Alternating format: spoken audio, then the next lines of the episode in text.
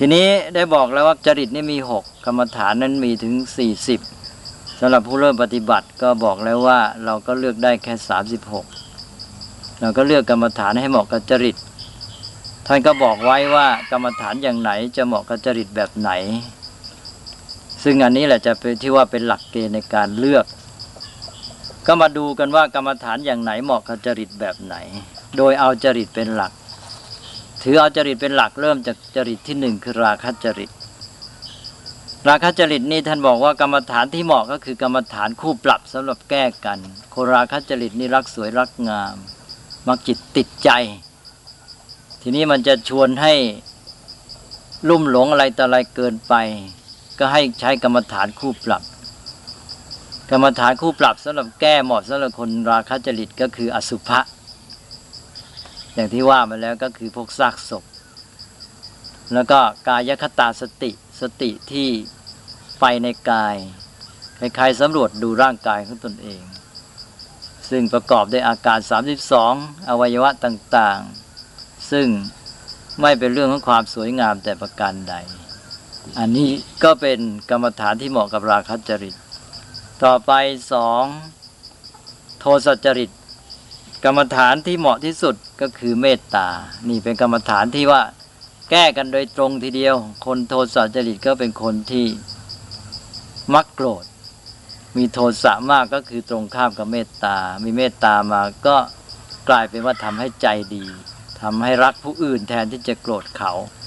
นั้นคนที่มีโทสะจริตนี้ท่านสอนว่าให้เจริญเมตตาให้มาก รองจากเมตตาไปก็คือข้ออื่น ๆ ในพรหมวิหารนั่นแหละ ถ้าพูดรวมๆก็คือว่ากรรมฐานที่เหมาะสำหรับคนโทสจริต ได้แก่พรหมวิหารสี่หรืออัปปมัญญาสี่ก็นอกจากพรหมวิหารสี่แล้วก็กสินต่างๆ ก็เหมาะกสินที่เอามาเพ่งทำให้ใจโน้มไปในทางสงบ คนที่โทสจริตนี้ เอากสินมาให้เพ่ง เพื่อให้ใจจดจ่ออยู่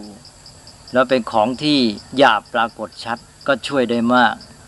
และท่านยังเน้นไปอีกว่าในบรรดากสินทั้งหลายในวันนักสินคือกสินพวกประเภทสีในกสีเขียวสีเหลือง สีแดงสีขาว อันนั้นจะเป็นเหมาะที่สุด ตกลงว่าสำหรับคนโทสจริตนี้กรรมฐานที่เหมาะก็พรหมิหารสี่แล้วก็วันนักสินสี่ หรือกสินทั้งหมด ต่อไปก็โมหจริต โมหจริตนี้ท่านบอกว่ากรรมฐานที่ช่วยเกื้อกูล ก็ได้แก่อาณาปานสติ ความจริงนะอาณาปานสติก็เป็นกรรมฐานที่ถือว่าสากลใช้ได้กับคน เรียกได้ว่าทุกจริต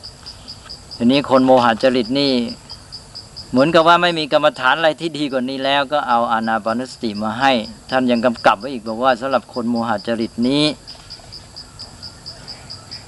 จะต้องแก้โดยว่าให้หมั่นเล่าเรียนหมั่นศึกษาซักถามอยู่กับครู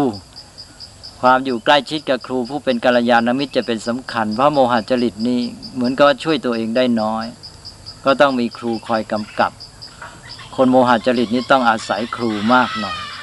ท่านก็เลยกำกับไว้บอกว่า ควรจะอยู่กับครูแล้วก็หมั่นเล่าเรียน แล้วก็หมั่นซักถาม แต่กรรมฐานที่ช่วยเกื้อกูลก็คือ อาณาปานสติกำหนดลมหายใจเข้าออก ต่อไป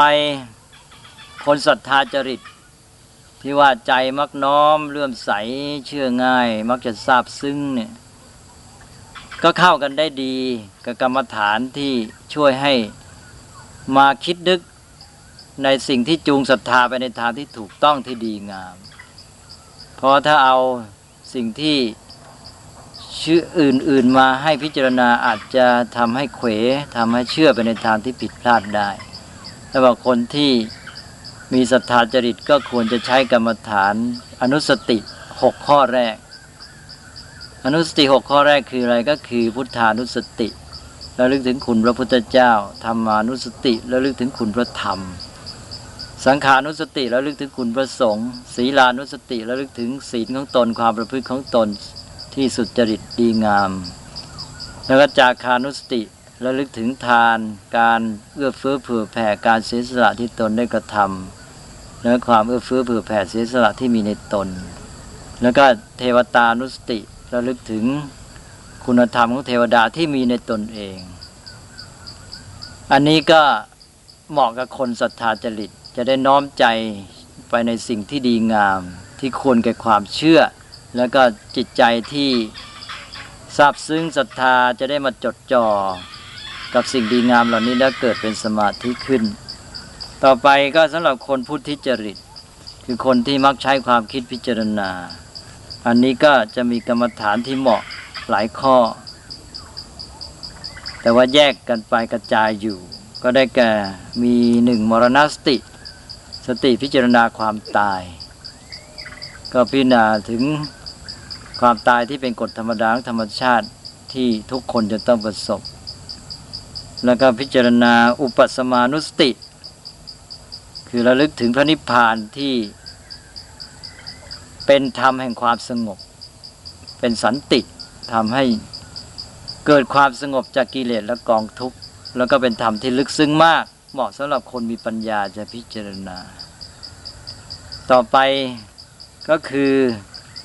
กรรมฐานที่เรียกว่าจตุธาตุววัฏฐาน การกำหนดพิจารณาร่างกายของของเรานี้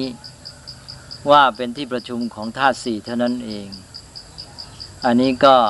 การพิจารณาเรื่องธาตุสี่นี้ก็มันเป็นเรื่องที่ต้องการการใช้ปัญญา พอสมควรก็เหมาะสำหรับคนผู้ที่จริต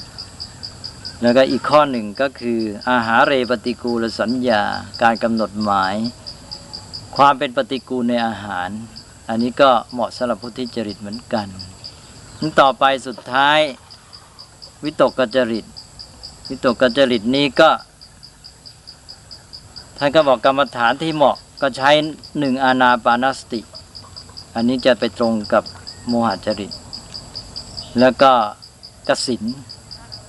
เพราะว่าคนที่วิตกกจริตนี้ ชอบคิดจับจดฟุ้งซ่าน เดี๋ยวไปโน่นไปนี่จิตวอกแวกง่าย ก็เลยให้ใช้กสินนี่เป็นกรรมฐานประเภทที่ช่วยสะกดอารมณ์ได้ดี เพราะว่ากสินนี่เป็นของที่บอกแล้วว่าสำหรับเพ่งดู แล้วเป็นของหยาบทำให้ใจเนี่ยถูกกำกับง่ายดังนั้นกสินก็เลยเหมาะสำหรับคนวิตกกจริตจะช่วย ความคิดให้จดจ่อหรือป้องกันความคิดฟุ้งซ่านได้ดี อันนี้ก็เป็นเรื่องของจริตคิดว่าพูดเท่านี้ก็เพียงพอแล้ว คือไม่ต้องการจะให้เข้าสู่รายละเอียดมากมาย เอาพอรู้หลักเห็นแนว